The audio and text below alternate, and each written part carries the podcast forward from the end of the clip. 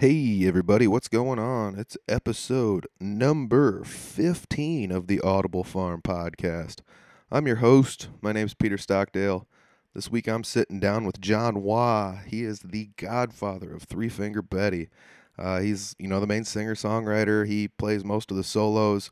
We Kind of give him the uh, the headway on most of the stuff to do in in the band. He does a lot of the booking and everything. I mean, that's his baby. So if you enjoy Three Finger Betty in any aspect, make sure you give him a nice tip of the cap because that's uh that's one of his babies there.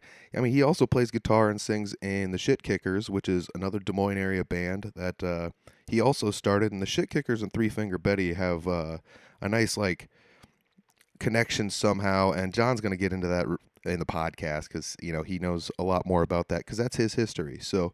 Uh, you know, stick around, listen to the podcast. Uh, got some information coming up in the outro on some shows and such. So, stick around and listen to that. But uh, this is episode number 15 with John Waugh.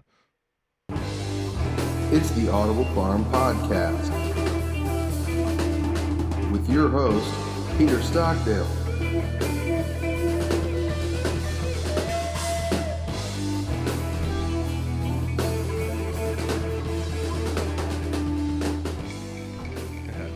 What's up, man? How you doing?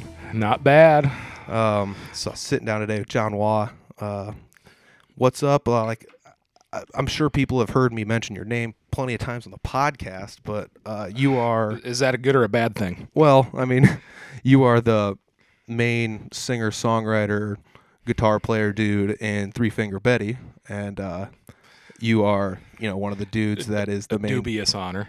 the main driving force behind the shit kickers as well.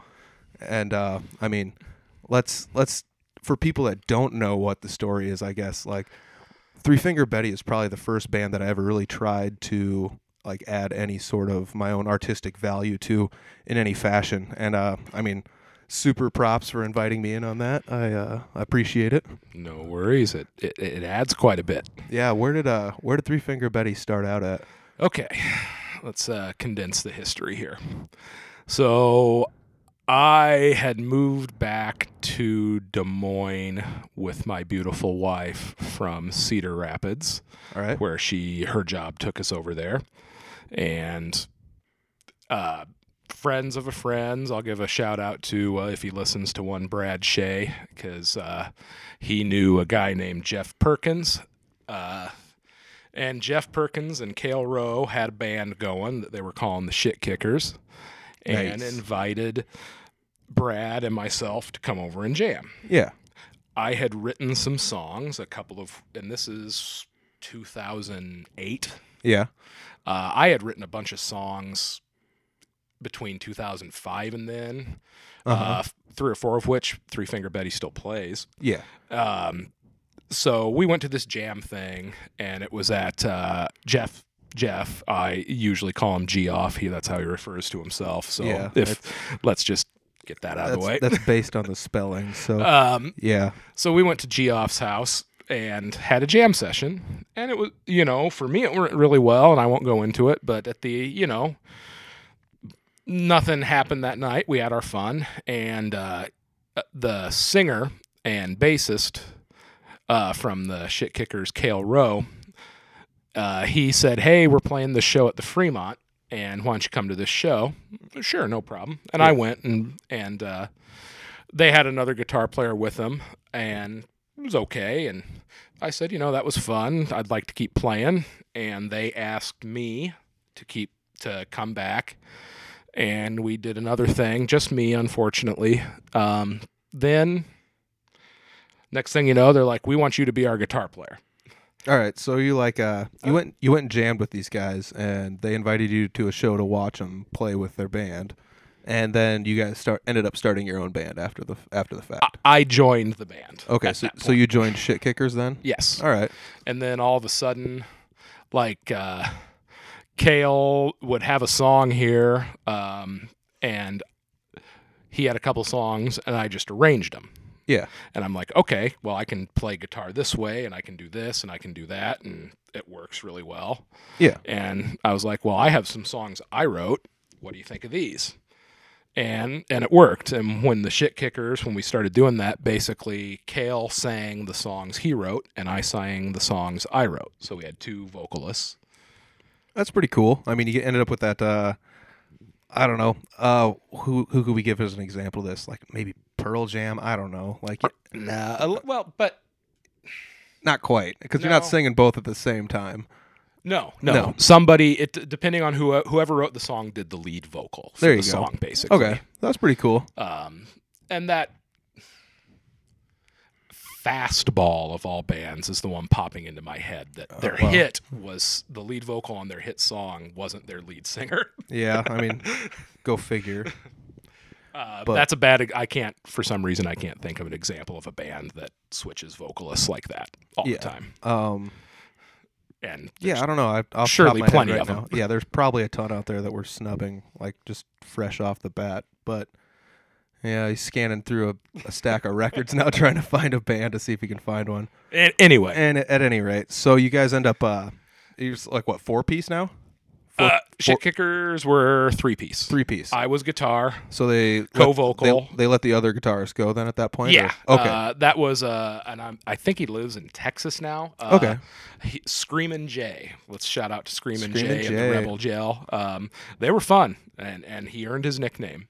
Uh, but uh, so we played a St. Patrick's gig at at the Fremont. All sev- right. Seven years ago now, something Yeah. like that. And that was our first show. And then we played another show at the Fremont, and that went well. And then all of a sudden, we got a show at the Gas Lamp, which we didn't deserve to be there. yeah. That was I mean, our third show. the third show. That's pretty awesome. Like especially back in the day. Yeah. Uh, and played a few more, and you know we were having a lot of fun for a while. And life happened. You know, Kale has two lovely children, and you know he uh, he couldn't commit the time for a while. Yeah. I mean that's it's rough. You got to live your life. You got to work your job. He had two kids. So all of a sudden, it was kind of just me and Geoff at practice most of the time, and that's no nothing personal there. But we're just kind of like, okay, well, I'm still writing songs. I guess maybe it'll just be us for a little while. Yeah. And so uh, we, you know, through Craigslist, we there was a kid named Harrison. Which, if if he somehow listens to this, Harrison, hit me up because I'm just curious where you're at. Because he was great and he was young. I, I I feel bad. I didn't realize how young he was for like the first practice. Yeah. and I'm like, oh crap, this kid's 17. You know, gonna corrupt the youth. Yeah, but he could rip it up, and and it, it was great. He had a great attitude, so he had fun. But we never played a show with him, Yeah. and things happen. Uh, finally, we had an opportunity to play at a private show in a basement. Fi a little over five year five years ago, last Halloween, basically. Yeah. And it was just me and Geoff. Oh, that's the uh that's on It's YouTube. on YouTube. Oh, if you look at um, Redline the shit out of it, man. uh, you know, if you Uh, look at Fester Rage, I believe his YouTube channel, if that's still up, buried somewhere in that there. YouTube channel is that. Not only is Three it still Finger there, Betty. not only is it still there, but since I managed the Three Finger Betty YouTube page, I created a playlist with those songs and put it on the Three Finger Betty YouTube page. So you can actually go to the Three Finger Betty YouTube page, click on the playlist, and find it there. Um, so I mean that's totally there. Y- you can watch me play uh, a Lou Reed cover then, because he had just passed away. So I insisted on playing a Lou Reed song that night. Well, what was it? Let's hear it. Uh, Waiting for my man. there you go. Actually, yeah, I do recall you playing that song on the video. Actually, now that you mention that. Uh, but we did that, and then we didn't do anything for a while. And it's been a long time. We through Craigslist we found uh, I ended up with a bassist named Jeff Furch, or F- I hope I said that Yeah, right. He won't, he won't tell me. So I'm, I'm 98% positive that's correct. who is still the bassist for Three Finger Betty? Yeah. and we you know got some songs down and we ended up playing our first show with him at the first ever two broke for the arts fest fest at vaudeville muse Oh, yeah, way yeah. back when and we were the first band to play the first show Believe it or not, I was I was there. and Um, we were I- terrible I cannot recall whether or not I was there to see you guys play, but I do re- Probably not. I've been to almost every Two Broke show that's that's happened, and uh, what there's we're on five now, Uh, six, maybe. six. It'll be six next year.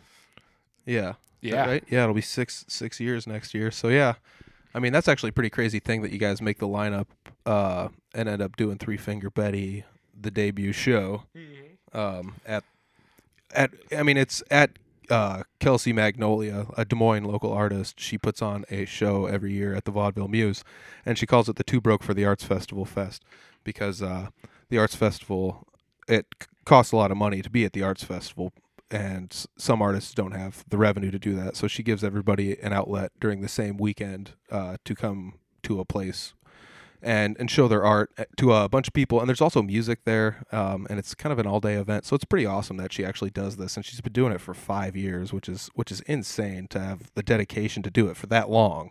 So I mean, shout out to her for doing that. And it's always, always a good show. Oh yeah, totally. I mean, I go there and um, I.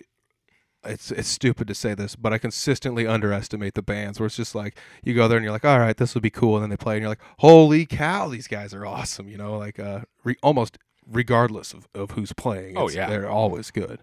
So I Yeah. mean, so that that was your first show with the Betty. Yes. And I was super nervous because I was like, every band on this is way more experienced and way better than us, Yeah, and blah, blah, blah. But we did it.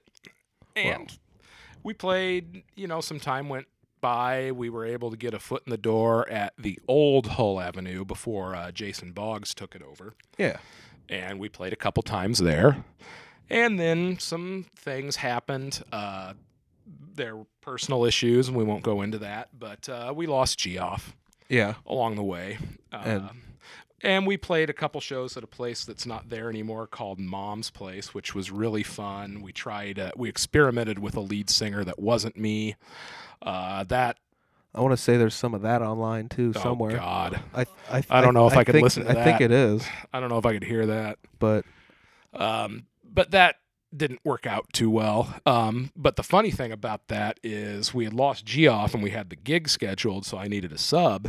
Mhm. And Clint, yeah, current Three Finger Betty drummer, played one of those for us. yeah, Um, and it was a place that I wish was still there called Mom's Place, but it's not. So, and thing, you know, things What- evolved. We finally ended up with a really cool dude.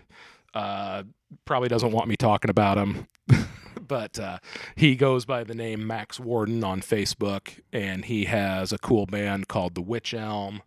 I Oh, think he was yeah. in Rhonda is a Dead Bitch with Emery from the Sleepover at one point.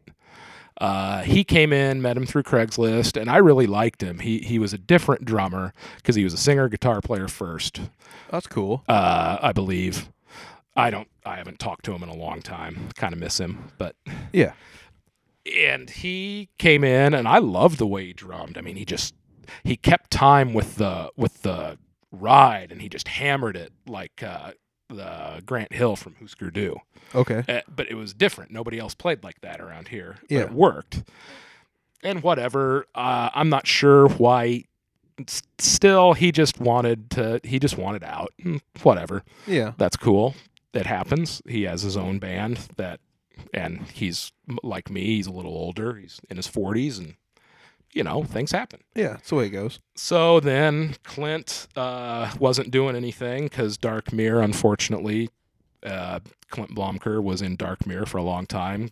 One of the best metal bands I ever saw in this town, and Yeah. I'm from Des Moines. Yeah, they're definitely they were definitely one of those bands that everybody knew of. They had just enough reach to reach almost every type of metal that people enjoyed. Um, definitely a mainstay here, and it was it was sad to see him go, but it's just the way that it goes sometimes. So, I mean that that was that. But we ended up talking about that in what, episode one, I believe, think with so. with Clint. So if you want to you know get a little bit of Dark Mirror history, that's where that's at. That's where you go. Yep. But he wasn't doing much, so he he was happy to come on in, and then he stuck around, helped us do a demo in 2016, Yeah. and uh, excuse me, yeah. once the lineup was solid, I was like, let's start playing. Uh, Jason Boggs had taken over the uh, Hull Avenue at that point, remodeled it, made it really nice. He was happy to book us. We started playing in there a lot Oh yeah. um, playing the Fremont and had a good year. And then uh, we were talking one day, like, well, should we get a different singer and let me just play guitar, or should we do, you know, how do we fill out the sound? And Clint mentioned you, Yep. and I was like, yeah, let's do it. Yeah, I mean, like you and I had interacted a little bit um, in the past. I mean, we Yeah. used to go to used to go to independent pro wrestling shows and Exactly. stuff. Uh, Three X Wrestling in Mhm. Des Moines. We used to see you there a lot, and I mean, uh, you and your wife. We used to see both of you there a lot. And uh, I mean, I hadn't seen you too much because I kind of quit going to wrestling shows as much as I used to, and and I mean, you guys weren't there as much either. Um, it's just kind of the way it goes. You know, in- interests change, life stuff, whatever. It's just the way it happens. But uh, I mean it was kind of cool to be able to be invited into a band where I kind of knew the people, but like you know, we you and I weren't like close personal friends. I don't even think we were Facebook friends. Like, but We I weren't. But I had known you through through independent I, wrestling. I know this guy likes likes wrestling and Yeah. and hard, fast, and loud music. So. Yeah. So I mean, it was kind of convenient because it was like at the time I was relearning how to play the guitar. I guess I don't want to say relearning, but I was I was starting to really figure out what it took to play the guitar actually, and that was it was kind of nice to be able to lend my my learning and my talent to somewhere else instead of just playing in the basement all by myself and just pretty much wasting it, I guess. But uh, yeah, I mean that would have been like early 2017, uh, late 2016 because I we played our first show together 2017. Um, I believe it would have been like January 17th, 2017, something like that. Anyways, Probably at Hull. yeah, it was uh it was a Hull show, I believe. But uh otherwise we had a show at Fremont. Our first couple shows, we ended up playing at Val Air Ballroom even. That was nuts. That was crazy, like a 2-hour set Yeah. for like uh like on a third or fourth show. That was that was so random. I think Clint had an email he came across that was old yep. saying, "Hey, would you like to do this?" And I'm just like, "Well, how many people walking around here says we've played the Val Air Ballroom?" Exactly. like, like I saw Primus there. I saw Oh yeah. Wilco there. I saw a bunch of bands there that uh, are big. Yeah, I mean, like the, I, I've I was just like one of the places I always used to go to go see shows. I mean, like I had seen um, Corey Taylor and the Dumbfucks play there. I mean, I had seen like Fozzy there. I'd was seen, that a New Year's Eve show? Yeah, dude. I think a friend of mine got thrown out of dude, those show. were baller shows, and that's like one of those like dark horse things that like somehow I got ragtagged into going to one of those, and and it was tons of fun. I've got a I've got a really fun Corey Taylor story that I I probably won't tell on on the air, but if anybody wants to hear it, I would I would be more than happy to tell it in private. It's nothing bad, but it's it's just a really fun story. And uh, it gets kind of colorful in some spots, so I'm probably not going to divulge too much on on a podcast. But but it's there. So if you see me at a show, ask me about it. I got a good one. I'll ask you when we're done with this. Yeah, definitely. I'll tell you tell you when we're done. So uh, you you do the three finger Betty thing, but like there's also shit kickers still going on, right? Yeah, and that was weird. I I I'm I'm very happy about that because it's a lot of fun. Mm-hmm. Uh, I thought the shit kickers was just dead, Yeah, just dead. I mean, we stayed friends. It wasn't like that, but yeah. It's uh, you, G off, and Kale. yep. Yeah. And then uh, there was uh, Geoff was working through stuff he had to work through, and he he was doing a lot better. Fuck yeah. and uh, there was this opportunity to play at Rats Underground Records, used to be the Underground Rock Shop. Yeah. Uh, I think this was the Zombie Walk after party show Okay. for 2017, whenever it was, and I think they were lo- interested in Three Finger Betty Yeah. and whatever reason Clint or Jeff couldn't do it, but we had Geoff and Kale and I had actually got back together and, and had a couple practices at that point, and we weren't talking about playing a show, but I was like, it's been a while. Do you guys want to do this? Yeah. Why not? And we did it. Um, and Matt Graves was still at the Rats Underground full time at that point. He had a lot to do with that show, I think Yeah. and and it went great and it was like our first show in three four years and i think we played good uh, we got a good reaction Yeah. i didn't know what was going to happen and so that went well so i was like well eh, let's do it again Yeah. and occasionally now we practice every other week or so and play shows here and there. Yeah. Um. I mean, as of late, you guys have been playing quite a few shows. It seems like. Yeah, the, it's it's weird how it works out. You know, we'll get a bunch and then we won't do anything for a while. And Yeah, I mean that that also seems to just be the way it goes with bands in general um, around the area. You'll end up going to see in the same band a handful of times in a handful of months, and and maybe people get busy or or maybe they just like don't get booked as many shows, or maybe they're recording an album or whatever. But it, it ends up being like that. You get the accordion bookings a little bit. but you know, we're just having fun. Shit kicker shows. There's like no pressure at all. Uh, we're just gonna uh, we're just gonna get slightly drunk and have fun. Yeah, I mean, every band has their mo, their like mode of operations, Yeah. but it's still just like it's it's whatever it is. I, every band is every band I've seen has their own way of doing things, and I think it works out for every band that has at least some sort of longevity. Otherwise, it wouldn't have the longevity Yeah. it does. Like we might record something someday, but there's no time frame, no pressure. Yeah. Um, we got a payout at the last show we played, and it was I was practically had to force Kale to take it. I swear, I'm like, no, here's the money, put it in your pocket. Yeah, it's it's just one of those. He doesn't care about that. Yeah. Um, I mean, that's that's something we talk about in podcasts a lot. Is it something because he doesn't get a lot of payout at shows, or like? We don't, and it was never about that. But Yeah. but when we get it, you know, hey, we got paid. Here's some money, and they're oh, whatever. Get yeah, it it's like what what do I do with this? You know, what do I do with this money? Take the money, buy a pack of cigarettes or whatever. yeah, it's, it's just whatever. But so you guys end up playing like uh you played with the Rumors recently at, Mhm. at Boggs Hole Avenue Tavern. That was I couldn't make it to the show because I was out of town at another show, I believe. But That was a great show. yeah, I heard that show was off the hook. They, uh, of course, the rumors packed the place. Yeah, the place was full, Yep. Props to the Rumors. and uh, and they rock. They're just fun. If you like straight up rock and roll, loud with big guitar solos, go see the rumors. Oh yeah, they're tons of fun. It's uh, it's kind of like uh your '80s um, metalish, but it's still rock and roll kind of feel because they Oh, don't yeah. go too heavy with stuff. But it's uh, there's a chick singer, and so you get this kind of like uh, You get a Joan Jett, bingo. Yeah, big that's time. and it's it's awesome, man. It's it's not something you get to see every day, so it's it's really fun to actually get to go see those guys play, guys and gals. Yep. Yep.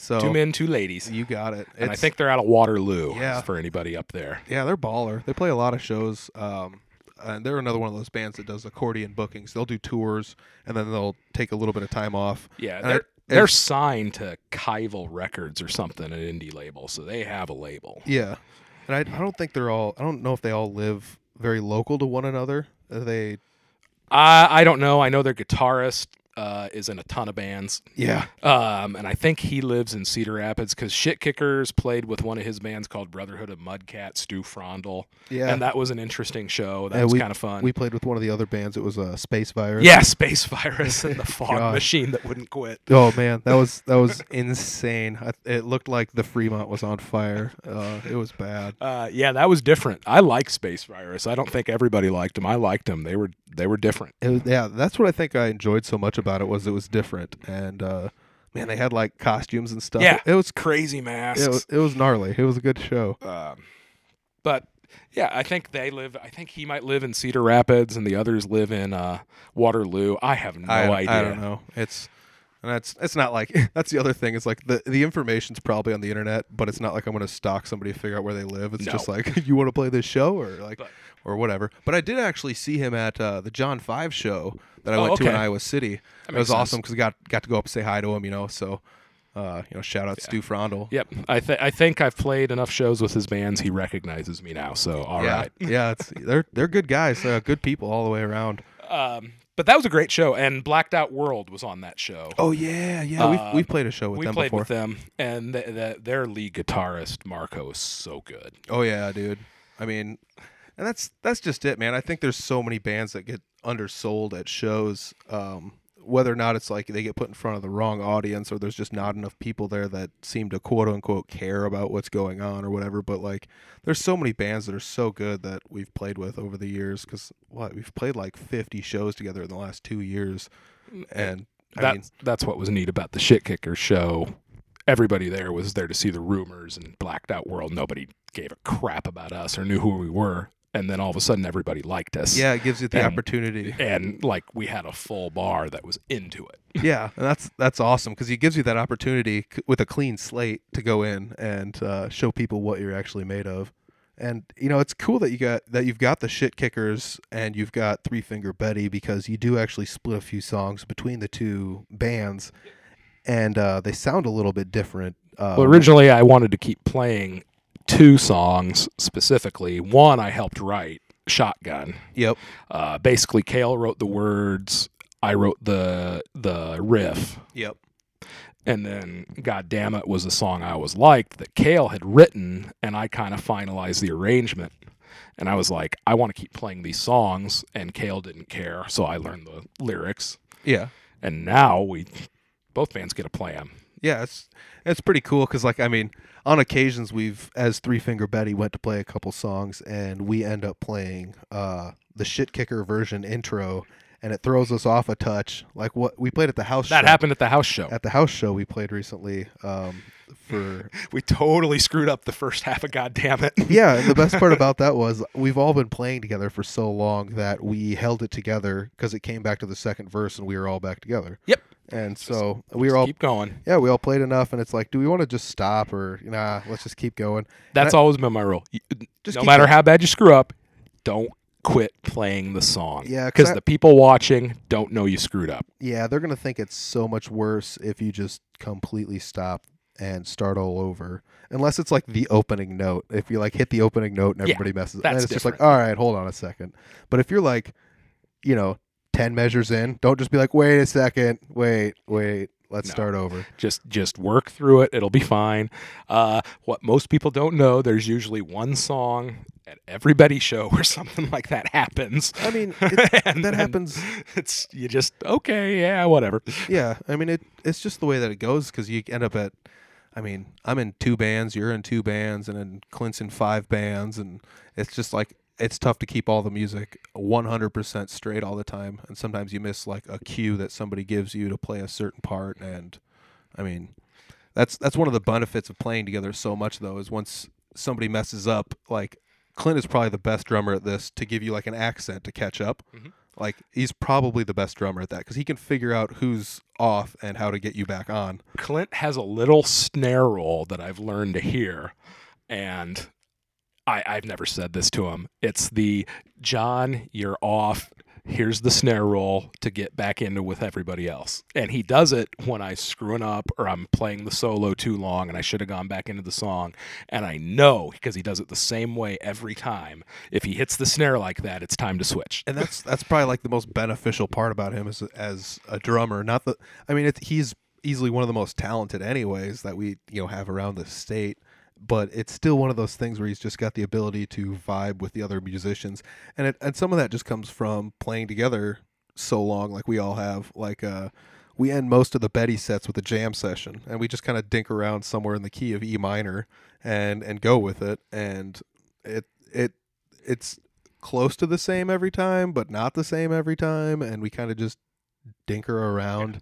And there's like a couple parts where like uh, we come back together after falling all apart, and it's it's kind of neat to just have that ability too. I mean, I've never been able to sit down and jam with too many people. I, I mean, like I learned with Dan Blair how to jam a little bit, and we that's like kind of how I learned. But like it was nice, like I said, going to a like a almost foreign location, but not too foreign, and I get to see some people I already know and play some music with them, and, and actually add to these like jam sessions they have at the end. Jamming's fun. I uh, learned how to play lead guitar when I lived in Arizona, and I was go. I went through basically a hippie music phase because the people I fell in with, that's kind of what they listened to at the time. A lot of Phish, Yeah, and they played acoustics, and I was like, oh, cool. I got somebody to play music with. And when the first time I did it.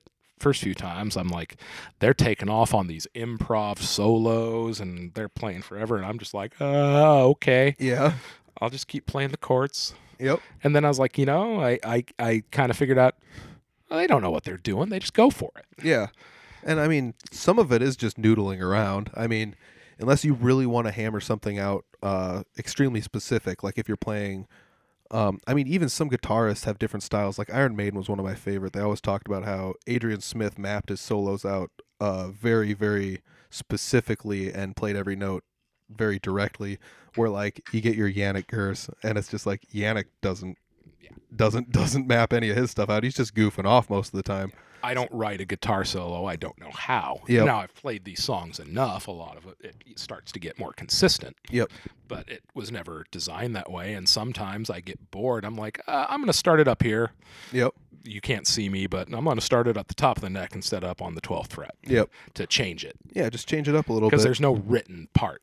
There. and that's that's also some of the beauty of it is it's there's nothing that's 100% set in stone um, which leaves like even even i sometimes get bored of playing just power chords and i'll add like little fills and stuff in there You should do that more. and it and it doesn't and it, it's funny because it's it's not like it's the greatest stuff to accent the song ever but it's just kind of stuff that it doesn't mess anyone up because it's not out of place and the song's never exactly the same every time anyways so you know why, why not but like like when you first started playing guitar what was like the first song you started learning the first song I learned from start to finish, all this will age date my age was "About a Girl" by Nirvana. That was the first song where I actually learned the guitar solo in the song.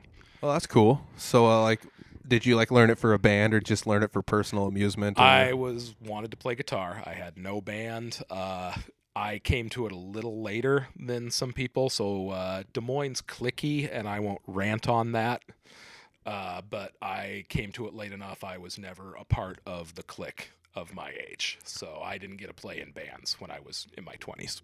yeah I got to play with myself, pun intended. Huh. yeah um, Um, so I I learned songs I liked. Uh, I, I figured out real quick. Oh, that's that's a power chord, huh? Okay. yep Well, I can play everything the Sex Pistols ever wrote now. Yeah, and I, you know, and that's one of the things that, like, Des Moines is a little bit clicky, but there's, I think every place you go is a little bit clicky, and it just has, it just has to be like, some of it has to do with like preference of music, because like the metal guys don't hang out with the rap guys, don't hang out with the punk guys very much, you know, or like whatever, which is stupid. and it, it is But- it is but you'll find that most most places and i think the benefit of me coming down to des moines and playing shows because i don't live in des moines is that i don't i don't have any frame of reference for any of this. So i meet people and i don't know if they're a punk person or whatever and i don't have any boxes to put anyone in because most of my interactions with people are pretty fresh. So i'm just like oh this guy came to the show and he said he liked it so cool and is a, is a nice guy or whatever. And so I end up with this this nice little perspective on a lot of a lot of that kind of stuff that I I guess I never really thought too much about, but it you know that interaction that you have with people at shows is is also kind of an awkward thing because it's tough to sit there and have somebody be like, "Dude, you guys played a great show," and I'm like hauling my gear outside, and it's like, "Thanks," and it's kind of like almost embarrassing when somebody says that to you, but it's not, and you know, like I I don't you know. get over that. It, it is embarrassing for a while because we're musicians, and uh, whoever I th- was it, uh, not Clint Blomker, Clint Clint Riedel. Riedel was saying on, on on an old podcast, like we're musicians, we want you to pay total attention to us for two hours, but after that, we don't want to talk. yeah, yeah, it's pretty much true though. Like, uh, it's not like we're all antisocial. I mean, I mean, hell, I got a podcast, and I, and I'm not like the best at talking to people. I'll be the first one to tell you that. But I'm, it's not like I'm not friendly, you know. So I'll interact with almost anybody, uh, given the chance. So if I mean, if you see me at a show, just come say hi. But it's it's I don't know. Like I said, like if you stepping outside of the bounds is kind of the fun part about um, like playing in places because I I didn't know who to get with in the northern Iowa to play music, so I came down to Des Moines to play music, and and I still don't really know.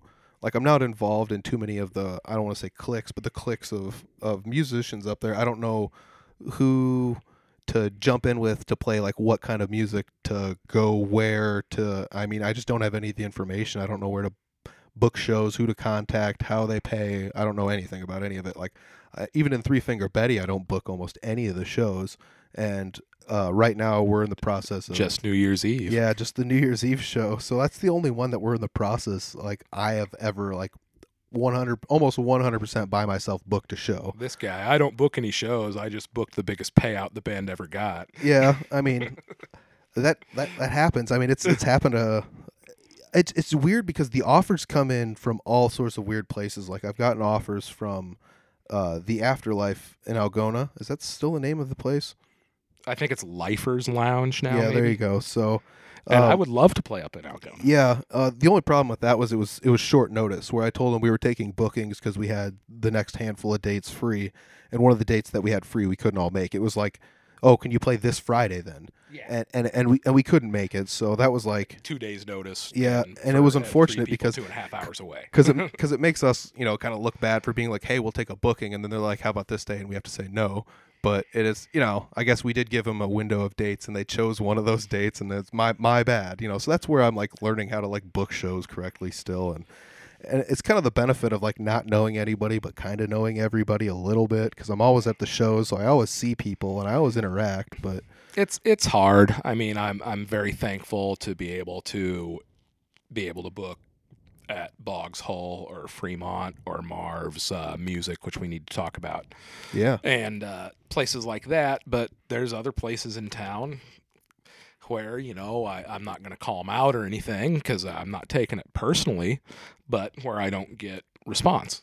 um, Like you have to have heard of Three Finger Betty at this point in But I- this town. But I also feel like some places have the ability to choose who they want, so they end up. It's like an invite only type deal. And that's certainly true. Why would you want us if you can get a national tour? Yeah, and you know, like the other thing that's kind of tough. I've mentioned it a couple times. Not everybody wants a potty mouth punk band at, at their venue. No, you know, but and I know, understand that we're not going to play at like uh, some sort of a lounge type establishment where people are eating steaks. You know, and there's like a fireplace. yeah, you never know. They might like it. yeah. yeah. so People have senses of humor. Come on. yeah, uh, ugh, that's something I actually sell so short, just based on like what you see every day, and that's just you just think like based on social media and the news that everybody hates everybody, and then you go out to the shows and you realize that not everybody hates everybody, and it's like why is why does it? Mo- I think most people know. People still can recognize satire when they hear it. I hope. yeah, I hope so, because I mean, like like sometimes we'll introduce songs and like uh, the song is about Trump, and it's like. Did you vote for him or did you not? I don't care. Doesn't matter. We're just going to play a song about him and you can laugh with it if you want to and take it seriously or not. But this is what's going to happen, you know? like it, uh, some of the songs i'm i'm equal opportunity i'll i'll rip on i'll rip on uh I'll rip on the comrade in chief, and you know, well, I had a good good five years there ripping on Obama before him, so I mean, you know, you got to be fair, I guess. you know, like uh, there's a song called uh, a Betty song called "Let the Flames Rise," and it, it's not totally about this, but the inspiration for it was uh, I turned on the news and. Uh, this was when Obama was in office. I'm not trying to turn this into politics, but they shot missiles at some third world country for whatever reason. I'm like, man, that's just fucked up. yeah. And so I wrote Let the Flames Rise based off how I was feeling about that news story and blah blah blah and you know Trump just makes it easy like Yeah. comedians it's I I'm old enough I remember Dan Quayle and the King George the 1st and comedians like their job was so easy during that time cuz Dan Quayle would say something stupid every day Well, let me ask you this, though. Um, sure, Trump kind of softballs some of the things in there. Do you think it's low hanging fruit now at this point, though? uh, Like, how many how many Trump songs you need to write, man? it's it oh I, I don't need to write any more trump songs i mean it's not. it's it's too redundant but it it's Because that's definitely not what Three Finger Betty's about. We're not like a poli- No. we're not like a political activist band that's choosing a side and telling you to vote. i'm not choosing a side I honestly don't give a crap. Like- Like, I've I've voted third party so many times and gotten so much flack for it from both sides I that I don't I don't even care anymore. I think I voted for a major mainstream candidate once in my life. I'm 43. Yeah, well, I mean, it's just the way it goes. But I, but like that comes back to the point where like you go out to shows and nobody cares about who you voted for, what your No, political. Nobody, nobody gives a cares crap about any of that stuff. Everybody actually just came to see you play, have a good time, and and that's all that we're there to do is just just to have a good time. I, I get angry. It's punk rock, and I write a song that might have socially driven lyrics, but it's. I'm not endorsing a candidate. I'm not endorsing a philosophy here. I'm just saying I think this is screwed up, and this is why. And here's a song. yeah, I mean, Bob Dylan protest songs. and honestly, like some of our most famous songs that we have, I guess, as Aren't three those? aren't those. And I mean, like we go places, and and those aren't the songs that people want to hear, and it has nothing to do with the fact that you know they're not good songs, but like people just tag onto these super catchy throwaway songs that we write. People come to these bars to have a good time and hear party music. Yeah, and that's that's something else that you're also pretty good at writing, like songs that have that comedy vocalizing that people just know that what you're saying is a joke and I hope so. well there's no like I don't know how you would take if you take some of that stuff literally, you I don't know how you would take almost any of it seriously. Like it's not that it's like not to to be taken seriously, but it's like we don't have anything against any of the people that we write songs about that sounds like we might have something against. Like half of it is just like storytelling in a comedic in a comedic light. You know, like these people are are almost real life living comic book characters. You know, Mhm. and and that's kind of what we're portraying in music. Mo- Mosh Pit Johnny is about a guy who comes to rock and roll shows and gets really freaking drunk and causes problems. Yeah, and I mean, it's just It's not about anybody, no, it's not about anybody s- super specific, and it's like you know, it's but everybody knows somebody who does that. yeah, and that guy is now Mosh Pit Johnny. You know, and you're and that's one of my favorite songs to play. I mean, I feel like that song's one of our one of our tightest songs, start to finish, and I God, I love playing that song. uh, our fun song we played with a great band, Ramones tribute band, Shock Treatment. It was the first time we, uh, it was when we played, Betty played with the Rumors last summer. Uh, we were loading in, and it was the guy, uh, Jody Ramone from Shock Treatment. He shook my hands. Pleasure to meet you. He's like, and he goes, Are you guys going to play Too Fat to Fuck tonight? That's my favorite song. I love that song. Yeah, I mean, it's so funny going places, and that's that is our free bird. Like we'll be playing, and people at the Muse, it's dark and you can't see who's yelling it, but people are like, "Play the fuck song," and they're like yelling it from the back, like, "Great, Okay. great." But you know, at the same time, whatever. Here you go. I mean, this it's what everybody wants to hear. So rock and roll. yeah. I, I mean, I don't, you, I like the song. I wrote it. Yeah, no kidding. Uh, I mean, I don't have anything against any of the songs. Like, I wouldn't be playing any of them if, if, like, I mean, I've never been one to cause a problem, anyways. But I wouldn't be playing any of these songs if I had any issues with them, and I surely don't. So it's it's fun to be able to just like jump into a band where you know everybody's just there to have a good time, and nobody's there to cause any problems with anybody, and it's like super low stress environment all around. But we're but we still sound tight. Like it's about fun. you still have the ability to like cross over genres a little bit because it's like punk band easiest thing to call it because it's like kind of comedy vocals and kind of fast drumming but there's also like ripping guitar solos like Yeah. you know like like some metal dude might have in there but there's also And- like rock riffs and it goes back to you know my version of punk and this i'm not trying to get clicky but this is where the clicks come in. My version of punk is old 70s punk. Like dead what? boys. Yeah. Ramones. Yep. that stuff. Sex pistols. They didn't call it necessarily call it punk then because that's a marketing thing. Yeah. uh, the dead boys were a rock and roll band. We played at cbgb's yeah. We have guitar solos. Yeah. Uh, but were crazy, heroined up lunatics at the time. yeah if you haven't if you don't know who the dead boys are it's super It's ridiculous. obscure. go look it up online and watch some of their live stuff. It's pretty wild. The guy would pin, the singer would safety pin, cut some meat to his shirt. Yeah and blow his nose into him and eat him on stage. Yeah, folks. I mean, this is this is debauchery. Yeah, it's like shock and like awe kind of music, but it was actually like, like, Iggy Pop cutting himself and rubbing peanut butter all over his a- body. yeah. What's the deal with Iggy Pop? Why is he still ripped and he's like ninety thousand years old now? It's Heroin either kills you or turns you into Superman. I guess so. Jesus Christ.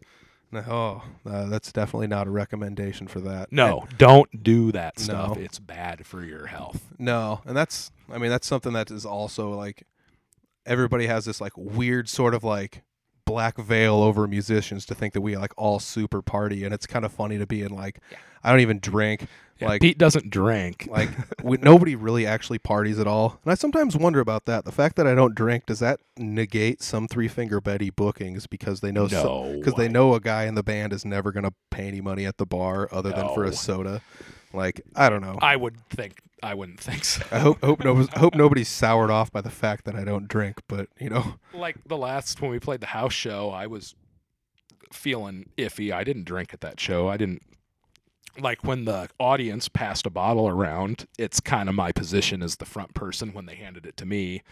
I, I'm gonna have to take a pull off it, otherwise I'm a jerk. Yeah, I get. I don't know. Like, And and that's cool. and that's I don't know. Some of those like social situations where like what I got involved in. It's like I don't want to drink, and then it's just like you know I really don't have to if I don't want to, and then. I don't know. Everybody always offers to still buy me drinks at shows, and I friggin' love it because it's just like, ah, nah. I used to always take them and then just give them to a friend. There was some comedian once who I don't know if he's talking about drinks or something, but whenever it's like, "Hey, can I get you this?" You just say, "No, but can I have the money instead?" Almost sounds like Mitch Hedberg, but not quite. Or like maybe a Steven Wright type deal. Who but- knows? Who knows? But yeah, that's. I mean, I don't know. I. That's one of the things though. Yeah, like I've always joked a little bit about it. Like if you go to live music, there's always drinking involved, and I've got nothing against drinking, but it's always kind of funny that like you always have to go to like a bar to do live music, and everybody wants to buy you a beer, and and I don't even drink at all, and I I feel It- a little bit out of place, but not really. this gets into uh, some bands gripe about how they don't get payouts at bars and et cetera, et cetera. But it's a two way thing.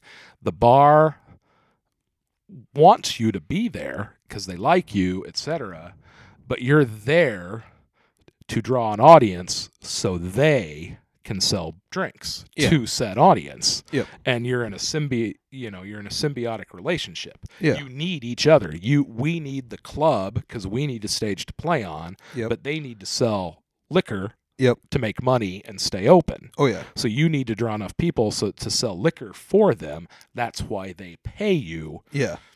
either a guaranteed amount or a cut of the bar at the end of the night. But if if you're not drawing an audience, you they won't ask you back. Yeah, and I mean it's it's always such a tough deal because like get it seems like getting people to come out to shows is almost like pulling teeth sometimes. That is the hardest thing in the world. And I mean like the joke online is always like how did you how do you get those maybes or interested to turn into goings or how do you turn all the people that say they're going to actually go to the show? Nobody knows. And it's and the it's person who figures that out is going to be the biggest band in the world. Yeah, probably. But I mean, I I don't know. That's one of the reasons I started the podcast. Is it's just like, well, here's another outlet to get to know the people that are making the music, that are like going out there and actually putting all the effort forward to go do stuff. And not to not to gripe about age, but it, as you get older, when I was in my early and mid twenties, I'd go to four or five shows a week. Yeah, I go to uh, two shows a month if I'm lucky now. Yeah, I mean- and half the time those are shows I'm playing. But I lot- want to go to so many more shows that you just can't. yeah, and a lot of it is like, I mean, like we were talking about earlier. Growing up, you got a family and a kid, and you just got to do di- things a little bit differently than you did in your 20s because you just can't go out and and party every night Can't or drink like every night. yeah i mean it's just the way that it goes i mean some of that comes with age and, and also speaking of age like something's got to be said for like there are like some guys that are younger that are awesome at ripping up their guitars but don't sell any of the older guys short because those guys have been playing their guitars for 30 40 years and they are smooth as butter Yeah. i mean i've interviewed a few of the people that are like some of the older musicians and i mean they are insane to You- watch because it's second nature Yeah, you know you get you get a guy who's uh, th- uh oh, what was his name? Random story. I mentioned Harrison earlier, who didn't never played with us on stage, but Harrison had a boss. Uh, he was this cool older guy named Cliff, and he came to a, a Betty practice once. So it was me, Geoff, and Harrison, and Cliff used to be in traveling bands. I, I, this is so long ago, I cannot remember.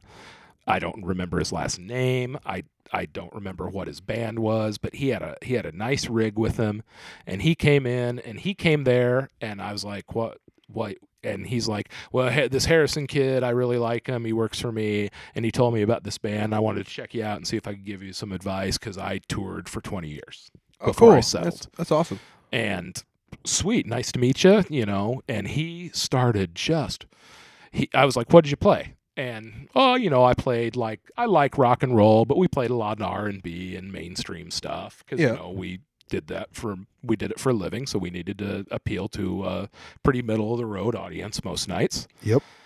And but I'm a rock guy. I'm like, okay, cool. And then he hooked it up and he's like, uh, let's play Red House by Jimi Hendrix. And I didn't know the song, but it's a blues song. Yep. So he's like shows me the key and we start playing it and then he ripped the solo and I'm just like, "Oh my god, this guy can play." Yeah, dude. Holy crap. Yep.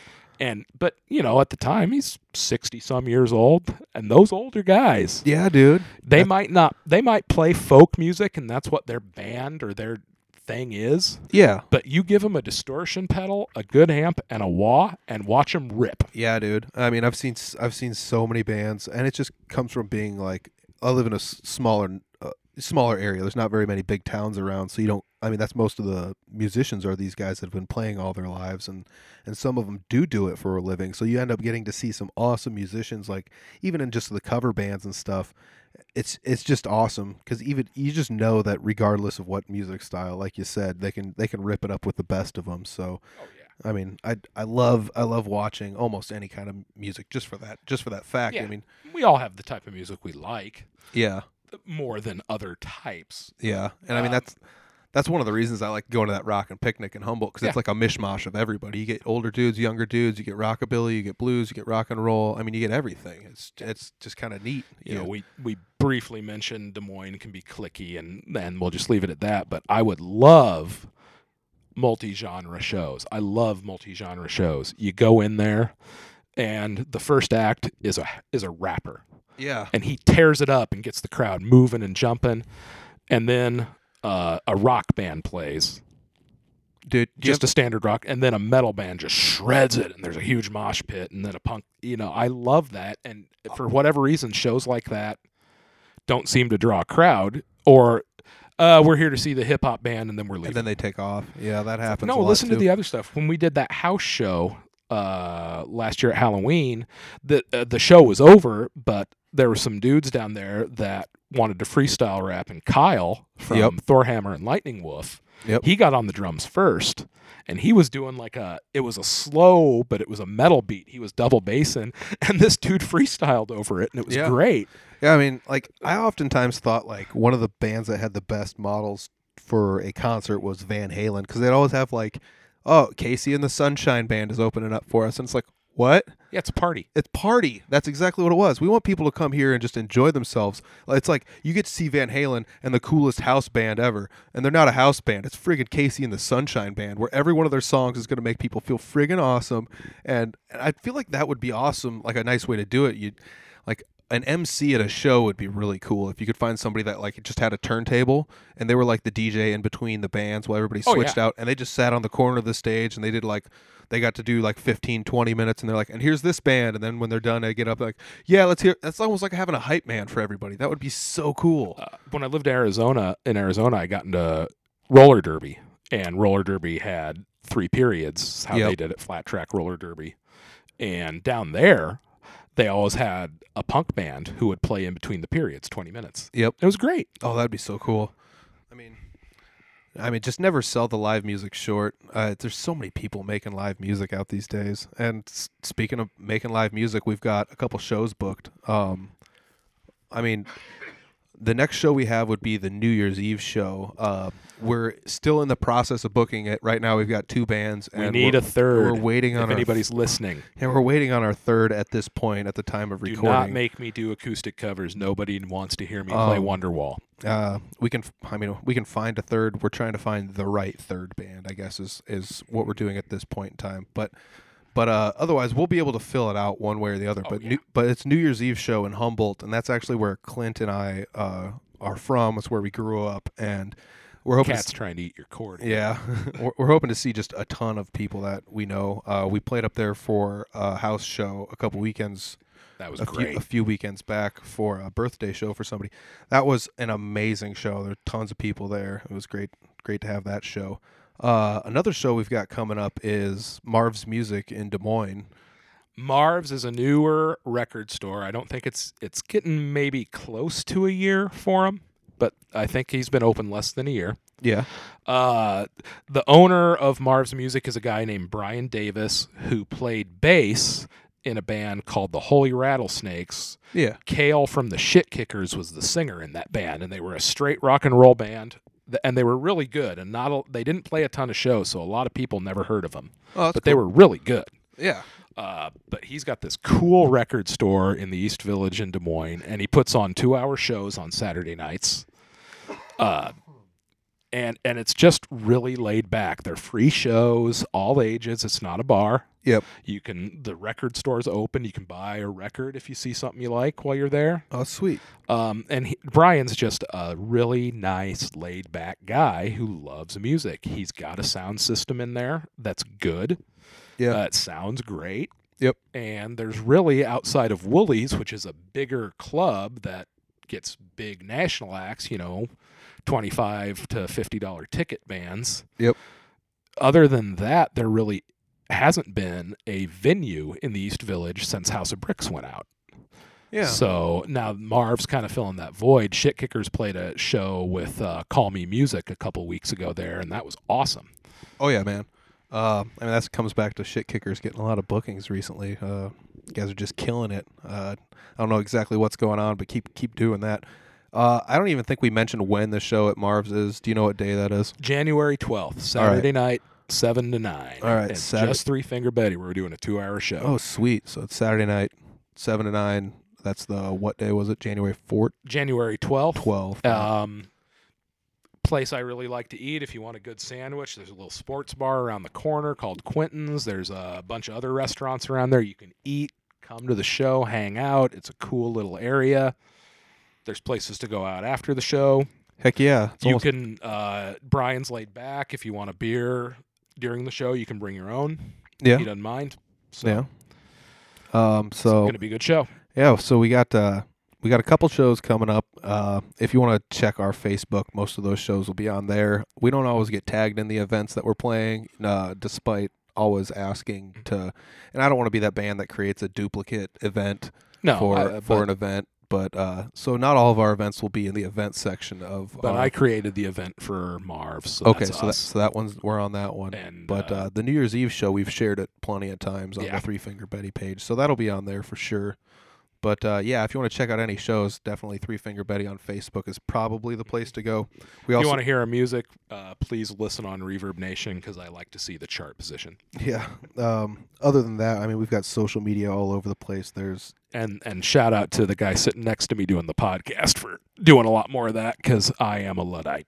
uh, I don't know, man. It's just it's been my thing. I was always I was just kind of I want to say raised on the internet, but I was just always a little bit technologically savvy. So I it's just super easy for me to take care of that stuff, and I I'm happy to do it because it doesn't take too much effort. And I mean, we've got we got Instagram, we got Twitter, we got the YouTube page, which our YouTube page is full of full of stuff. Lots of videos. Uh, just tons and tons of. I mean, there's like 200 plus videos on there or something. It's it's insane. So I mean, there's tons of live videos of us playing. Um, you can watch me. I mean, if you start at some of the first stuff I recorded and go all the way till the latest stuff, you can watch the videos slowly get better in quality um, as I figure out what I was doing. But yeah, I mean, we're all over online. You got shit kicker stuff online? Not a lot. Um, uh, sorry, Kale. You're supposed to be in charge of that, and you don't do crap. Yeah. Um, I mean, I should take that over. you do have an Instagram. We do. Uh, there's somebody that as the shit kickers on Instagram that follows Three Finger Betty and comments on our stuff. Okay. So Uh, uh, I- if that's Kale or Geoff, thank you because we have like 72 likes on Facebook because we don't do goddamn thing with that Yeah. Facebook page.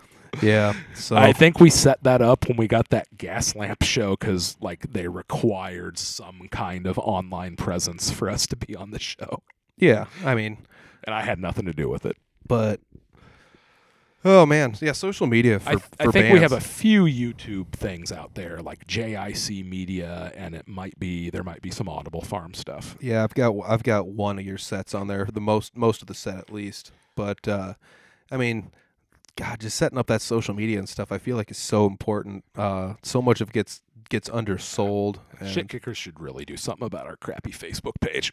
Uh, yeah, I like your guys' Facebook profile picture for that page. It's it's hilarious. It's one of those uh, baby cages for Yeah. a high rise apartment. See, you get it from the old row houses. Singer's last name is Rowe. Get Yep. it? Get Yep. it? Okay, I There get it. go. But yeah, anyway, so you got you got some shit kicker stuff. You're on Facebook at least. Um, you can go check them out there. You can find us. Yeah. Uh, we don't do a lot of online stuff because, again, it's not about that for that band. We just want to play locally and have fun. Yeah. Um, Three Finger Betty, kind of slightly different. we want to play locally and have fun. We'd like to play more than locally and get yeah. paid. Um, so we're, I mean, we do play a handful of shows out of town. Um, we're slightly selective about it, but it's also we all have a life, and Yeah, we've been to Kansas City. We've been to Minne- Minneapolis. Yeah, uh, I would Iowa love to City. get to Omaha. We've been to Oh, Iowa City. Yeah, to- I mean, I've tried to hit up the guys in Blackheart Booking, uh, whoever's running that. I've I've tried to get a hold of them. We'll get there. And it was a one three booking, I believe, over there too. There's a handful of booking places over there. I I would love to get a hold of some of them and play over there. it's probably yeah. We should hit But yeah, anyway. that's for another time. We're getting. I mean, we eclipsed an hour here. We've talked about quite a bit of different stuff. Um, do you have any shit kicker shows coming up? Uh, we're gonna be on a show at Hull Avenue on February 9th. Cool. That is a Saturday night, and that is through. Let's while we're here because we've played Three Finger Betty's playing on his shows here. That is a Dominic Derringer slash Crazy One promotion show. Yeah, I mean, we've mentioned Dom in the podcast before And too. Very very cool dude. Yeah. Does a lot, and I don't think he takes a dime for his efforts Yeah, either, which is really yeah, cool because he deserves better. Yeah, he barely takes a cut for doing any of the promotion that he does. He puts on one show a month at Hull at least. Yeah, and and Dom, if you're listening, I've you got a, you got a hell of a, a Facebook approach. I, f- I feel like you should do a little bit more with that crazy one promotion page, but at the same time, man, you've got an insane uh, reach on Facebook. You know so many He people. knows a lot of uh, people. you're always contacting. So if you're ever looking to do a booking anywhere, it's it's worth it to hit up Crazy One Promotion because he knows a lot of places. So Yeah. I Yeah, mean, he can at good least he can at least put you in touch with another band that can get you a booking or or a venue that can get you. A, he's he's really good at it. and he's you know for for a younger band or if anybody's listening i don't think he's very picky he will give He'll new gi- bands a shot Yeah, he'll give you an opportunity. Um, I mean, it's just kind of up to you to bring it.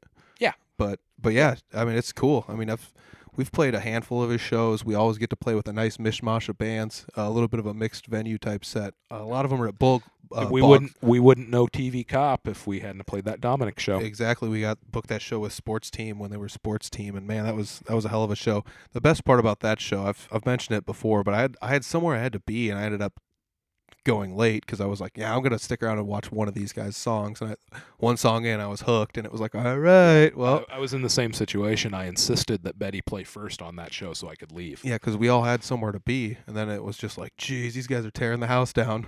So yeah, I mean, hit up uh, Crazy One Promotion on Facebook. I think that's Crazy with a K. Yep. And then the number one. the number one and then promotion. the Uh, logo is a skull smoking a cigarette so if you're wherever guns n' roses fans back in the day that ought to appeal to you Yeah, no kidding. But uh, I mean, so we've plugged a whole bunch of different places. Like, I mean, not even getting paid for them, unless unless you're getting paid by Marv's Music to talk about how awesome it is. no no and uh part of it, you know, it's you, you what I, okay, I've mentioned it a bunch of times. Des Moines can be very clicky, and what Des Moines doesn't doesn't understand. We're all in this together. Oh man, We gotta support each guys. We gotta guys, women. I don't care if you're a metal band or a punk band. If you're in a rock band, you got to take care of each other because there's not a lot of us, despite what it may seem like. Uh, yeah, and I also the feel like the scene is ours and we got to take care of it and we can't piss all over each other yeah, uh, there's that's one of the things that sometimes online you'll see infighting between people, and it's funny because I don't know enough people down here to. Like I, I can't pick a side because I don't I don't get a full story I don't and I, I just ultimately don't care because I'm I'm I'm not from here and I'm I'm older in my life now where like my 20s was when I cared about most of of that stuff and I've I've talked to a lot of people about it I I talked with Eric a little bit about it on the, one of the previous podcasts where I I wasted so much time in my 20s being angry at things I just don't have time for it now and it's and it's not like I don't know I'm just indifferent to the whole situation I, you know, and truth be told, I sit through on shows we're on, Shit Kickers or Three Finger Betty. I sit through bands that I just can't stand. but But it's not for me. it's not made for they didn't make the music for you that's No, what- that's It's not my type of music. it's yeah Doesn't mean they're bad. No it's it's it's kind of like saying like you pick your favorite pizza place and then you just go to that place and it's like this pizza sucks well does it suck no it's just not made for you it's not your type It's of not what pizza you like. yeah You know, some people don't like tomatoes, and some people do. You know, or whatever it is. You know, not everything is made for you. Especially art, man. Art is not made. Yeah, art is so subjective. Yes, and and that's one reason you should never take anyone's negative opinion seriously on any of this stuff because it is subjective. And I mean, and it's subjective plus some negative opinions honestly i i firmly believe this. Some people um, i don't have anybody specific in mind so it's there's nobody this is vaguely directed at but there uh, it's just uh, over the course of my life there are people who are like uh everything this sucks this sucks. It's because you don't have the balls to get up there and try it yourself and you're jealous of the people who do. That was one of the reasons when I started playing music, I my tune changed so fast because it was like I realized how much work I have to put into this. Think about how much work they have to put into us, and they have to put into this, and every other band has to put into this, and and it and it makes because now I have a better frame of reference. It helps me appreciate everything so much more because it's like these guys are putting all their free time and energy and work into doing this. They're getting four people together, planning out practices. Everybody showed up at a show to play the show. The music was tight. It all sounded good. And just because it's not my favorite type of music, I'm not going to be like this sucks. Like that, it just doesn't make any sense. It takes a lot of work. Um, band we've played with that I like, and not everybody's gonna like, but I like them. Uh, Thunderscore. I was involved in the in the beginning stages, but I I didn't wasn't able to stick around. Yeah, But uh, somebody else who didn't stick around made a comment once, like, "Well, we're gonna have to write a hundred songs to get ten good ones." Well- like, dude, come on. I don't know. It's I I don't know. I don't know where I was going. I don't know either. It's Uh, I I lost the thought. but I don't know. it's, it's some of it comes down to being self conscious though too. Like I was so self conscious, I wouldn't I wouldn't be caught dead playing music in front of people. Some of that Yeah. comes from when I was younger. I was in bands and, and we'd play places and screw up, and people would just laugh at you because that's what kids do. Yeah. And you know, all of our peers would just laugh at us while we were playing on stage. Believe it or not, like we played some of our shows. There's some of the earliest recordings you can hear like kids laughing at the band I was in on the VHS tape louder than you could hear us playing. And it's like, well, that, I don't ever wanted to go through that again. So I was always so self conscious. I just never even made music.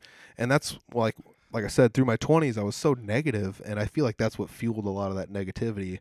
And now the fact that I'm actually going out and trying to do things, it's it's changing my tune so fast because I realize that it is a lot of work, and these people actually have guts to go out there and do this, no matter who it is, because it takes a lot of. I mean, there's people that won't even do public speaking, Yeah. let, let alone It's try hard. to try to make art that is a timescape. You know, because that's literally what you're doing is you're showing people five minutes worth of audible art. You know, and there's people that don't even want to go. Out. I mean, it's just the way that it works. So I, I've I've like I said, like growing up, I've grew up so much in the last handful of years, just realizing that. it's it's it's just one of those things. People can like songs I write. They cannot like songs I write. That's okay. But I. This sounds arrogant, which I don't like, but I wrote that song. I I created something out of nothing. Yeah, and And if you don't like it, I'm okay with that. But I like it, and I think it's worth something. So I'm gonna go up on a stage if they let me and play it. Yeah. Uh, I remember playing a show. Yeah, I have to tell this story. When I was in Arizona, it wasn't. It was a one-off deal. We played. Me and a, a, a good friend. We just played covers on a porch, Yep. college house party. Yep. And somebody, I it's probably not on the internet, but uh, there was somebody was had a camera and was recording part of it. And I remember when I saw it, all I remember is somebody in the background just over and over again. God, these guys suck. oh man, and I'm like, you know, we showed up and performed. What did you do? yeah. I you know I used to think that same exact thing. Where I mean, it's it's tough to go in with that mentality, but you have to have the confidence level of like, well, I'm playing this. It's not like they could do any better. You know, maybe they can, but that's the best part. Maybe they can, but they don't have the guts to do it. That's the best part though, is like when you I almost want to call people out on it and then watch them go up there and do better. And it's like, that's what I'm talking about. I came here to see some good music and these guys are ripping it up. You know, so it's not like a call to arms, but it's it's almost, you know, it's one of those deals where you just can't be so self-conscious that you think that everyone's going to hate it cuz some of the people that hate things have no frame of reference, kind of like me through my 20s. Like I hated so much stuff with with no reference level on it for any reason. And uh I mean, that's just life growing up, man. You just got to you just got to keep going and i've i've been trying to push as much positivity uh to everything that I'm involved in through my 30s now that I I'm starting to see it kind of bleed into other people's lives and take effect because um, through my like I said through my 20s I was so negative and it was kind of nice to have I, I dated a girl that uh, was like the polar opposite of me. She was always super positive, so it was kind of nice to have somebody that was the opposite to kind of even me out. And and then when we broke up, it was like, well, now I need to be the polar opposite of that. So I ended up having to to do that myself, and it's kind of nice. Like I said, l- going through life and learning things and having a better frame of reference, and Yeah. it's just what it comes down to. And you know, thanks for like giving me an opportunity for an outlet for music and like. Um, it's I mean that's pretty much the fuel for this podcast was getting to know some of the musicians. And it's like well I want to give them this place where they can go out and kind of just say whatever they want and and do whatever they want to do on, on a microphone with me. And I'll ask them questions and get let everybody get to know each other a little bit because maybe that's the reason that nobody goes to some of these shows because I like so many different kinds of music and I just I just feel like everybody deserves the opportunity to be heard by somebody Of course. so And when this makes you rich and famous, please remember me. Huh. oh man, what we talking Three Finger Betty? When Three Finger Betty makes me rich and famous? when, when, when this podcast makes you rich and famous. oh man, I don't know. I still haven't. I still haven't you're, you're the Wolfman Jack for the millennials. I I don't know what's. I don't know what that is. You don't know. No. I'm old. yeah. Oh man. And I'm the one that usually is saying that because I'm going to Iowa Central referencing stuff that. I'm go to I go to school with a bunch of kids that were born after Seinfeld was over, so that's that's my where I draw the line at how old I am. But it's just like, geez, man, these kids are young. So either way, man, I appreciate you sitting down doing the podcast with me. Anytime. Uh, Anytime. I mean, we've been talking about doing it for a while, and uh, I've been kind of like waiting on this because you and I are always around talking to one another. So, uh, you know, I'll, I'll definitely have you back on here, uh, whether or not you want to promote something. I think you should have Kale on here someday. I, I will I would love to have Kale on here. Kale's a hell of a guy. He's always super fun. and he's so- funny. dude. He's so funny. People, Uh, people won't turn it off. Oh man. So yeah, uh, once again, thanks. Appreciate you uh, inviting me over to do the podcast with you because everything I got's pretty portable and I don't have a I don't have a studio. So All right. yeah, man. Uh, appreciate it. We'll check- Thank you very much. Are you ready to play a show in a couple yeah, hours? Yeah, this is actually uh, recording this before we're gonna play a show. So uh, let's give a shout out to that. We're gonna play a show here in a little bit with the uh, sexually aggressive silverbacks, the Astro Bastards, and Morbo.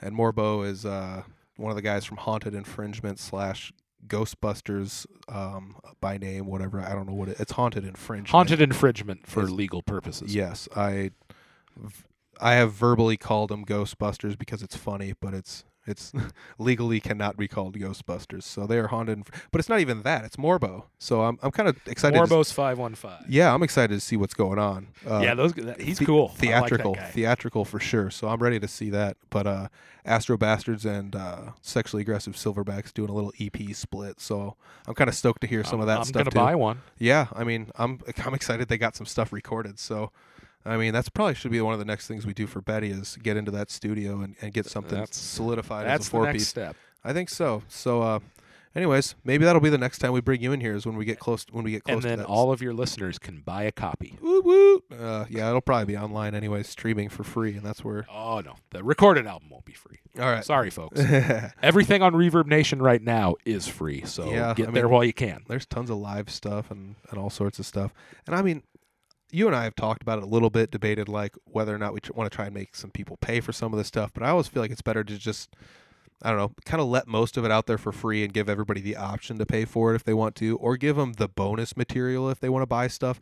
Like uh, our studio demo that's on everywhere online. There's like four or five bonus songs you get if you buy it from us. So- Exactly. so I mean, that's the only reason we did it that way. Um, it's just kind of the way it ended up working out, and it worked out kind of nice because we don't charge too much for the for the demo CDs because we didn't put too much money into the demo CDs because it's just a demo. So Yeah, like if you buy a physical copy at a show, it's like two bucks max. yeah, and you get everything that's online plus it's like four songs. four extra songs. And otherwise, if you buy it online, it's like seven bucks because it's like ninety nine cents a song. Otherwise, you can get it on Spotify Premium, and then you can rack them plays up, and we can get you know no money for all the plays because whatever. You can say, look at how many people listen to us, and we got twenty cents. Yep. So that's just the way it works. But but I don't know. I'm not bitter about any of that. No, It's- we're joking around, dude, here. it's actually pretty fun to see uh, your stuff like our stuff. It's it's you guys were the ones that recorded the EP, but like it's it's the logo and it's all online. It's kind of neat to see that, you know. Oh, Like- yeah. like uh, Uh, 10, this 10, 15 years ago, I wouldn't have expected anything like this, and now it's just like holy cow. all I wanted out of the shit kickers, which evolved into Three Finger Betty, was to have a band I enjoyed playing in that could play around where I lived whenever we wanted. And that's We blew that goal away four years ago. Yeah, dude. And I, I dude, I I would have to say this is probably one of like the most low stress environments I've found uh to hang out in on a constant basis. It's just like being around all you guys in Three Finger Betty because we're always just out here just to have fun and nobody's nobody's climbing up anyone's butt about any opinions we have about anything. that comes back to This like this is not an ego man. no, this doesn't. It comes back to like the political thing. Nobody cares who is what politically. We all just get along with each other because we're all we all know we're human beings and nice people. So You know, But- I write songs because I watch the news and I get pissed. So yeah, so that's Come as far as it goes. Yeah, come out to a show. You can check us out in uh, Northern Iowa at that New Year's Eve show or the January 12th show. January 12th, at Marv's, Marv's in Des Moines. East Village. Very cool place. Yeah. Uh, if you are in the Fort Dodge, Humboldt, Algona, Webster City corridor, the Poorhouse New Year's Eve is the place to be. Oh, got yeah. Ancient Elm locked in, and Yeah. we're gonna get somebody else. yeah, we're gonna get somebody else. I've uh, I've asked a handful of bands uh, that uh, would be an insane draw for for Humboldt. So I we'll see what happens. I've yet to get a word back from a couple of them, but it's going to be a great show. Poorhouse and Humboldt. It's it's the classy place to be. You're gonna hear every song Three Finger Betty has, plus some more. Yeah, I mean you'll hear some shit kicker songs. We're gonna play a couple covers here and there. It's gonna be a great time. I can't wait. So uh, thanks, man. Appreciate it. No worries. Thank Yeah. you. Yep. It's been a while. yeah, we'll check you next time. Hey, what'd you think of that one? That's a pretty good one. I enjoy sitting around talking to John. He's usually got a pretty good perspective on everything that's going on.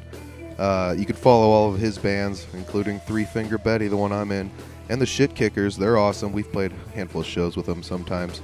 Uh, I got all the links down below. I try to do my best to put all the links to everybody's creative stuff anywhere I can, you know, in the comments section of pretty much anything or uh, in the description section of the podcast itself. So make sure you check out the bands. Uh, go give their Facebook pages a like, listen to some of their songs and whatever. Uh, you know, every band I've I've interviewed so far, every musician, all their all their stuff they do, it's so good.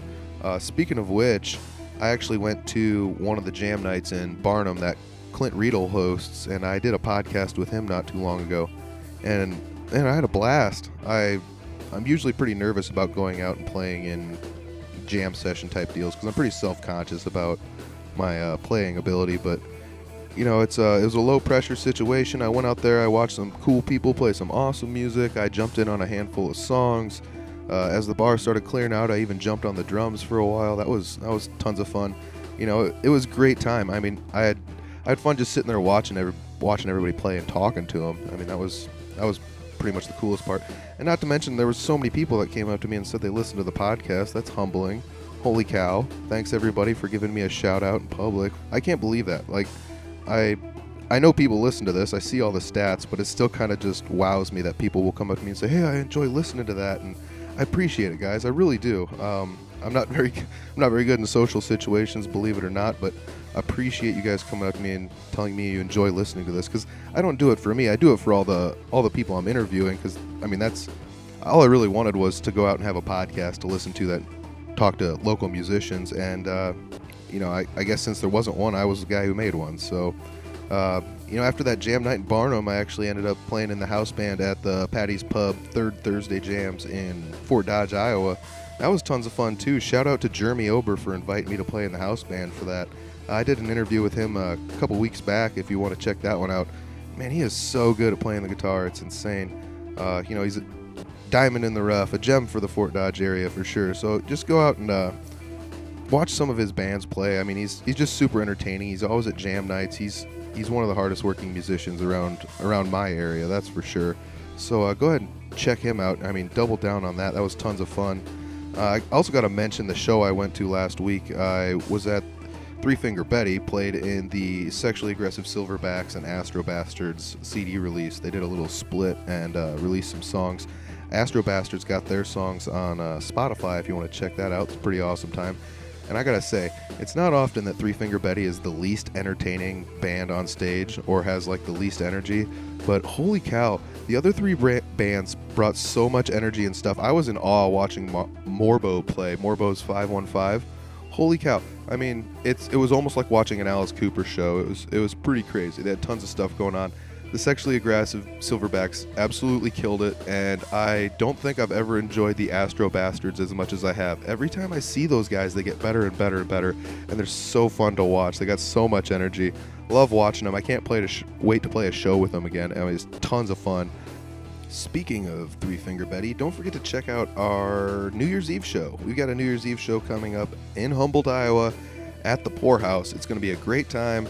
We're playing with Ancient Elm and another band that is yet to be announced because we are still in the process of working out the negotiations with them. But we're going to have three bands there, guaranteed. Uh, it's just the way it's going to be. Three Finger Betty, and Ancient Elm. Ancient Elm is a heck of a metal band. I mean, you got to check them out. They're on Spotify too. I'm, I'm hoping to get an interview with one of those guys uh, at the show if we ended up having some time before or after the show. So uh, stop out, check that show out. It's at the Poorhouse in Humboldt. That's New Year's Eve. Otherwise, if you're going to a New Year's Eve show somewhere else, let me know where it's at. Um, you know, shoot me something on Twitter or Facebook or wherever. Uh, Audible Farm is everywhere. If you want to do an interview with me, make sure you contact me. I've got tons and tons and tons of personal friend requests coming in on Facebook. And uh, a lot of people, even though I try and contact them, don't contact me back and let me know who they are. And I know some of the people are in bands and stuff, and I know some people don't use Facebook too much. But, but uh, if you want to do an interview, just just get a hold of me. Uh, my schedule is kind of busy, but I will try my best to work with everybody as long as it fits into something that I can work with because I don't do a whole lot of uh, Skype interviews. I do most of my stuff face to face. So just let me know what you think. Uh, get at me at a show. Uh, maybe I'll have an Audible Farm sticker. I handed out a few at the Patty's Pub third Thursday jam session in Fort Dodge uh, the other day. It was tons of fun. So, you know, I mean, I've always got a lot of a lot of stuff to talk about. I'm not always the best at talking, like I said, uh, but I like to meet new people. So just come out and say hi to me. Uh, like I said, it's great knowing that people listen to the podcast. Thank you for all the uh, outpouring of support from everybody. I mean, from from everybody. It's coming in everywhere. So I really appreciate it. Stick around for next week's episode. Follow all of the uh, Audible Farm whatnots. I got social media everywhere. Uh, there is also the YouTube page that has videos of some other bands. I uh, do a little dabbling and recording and uh, video editing and stuff like that. So if you uh, want to check that out, go for it. Uh, we had like 10 subscribers a month at least, so it's it's kind of neat. So appreciate that. Thank you very much for supporting me, everybody. I will have another podcast next week. I hope you enjoyed this one. We'll check you later.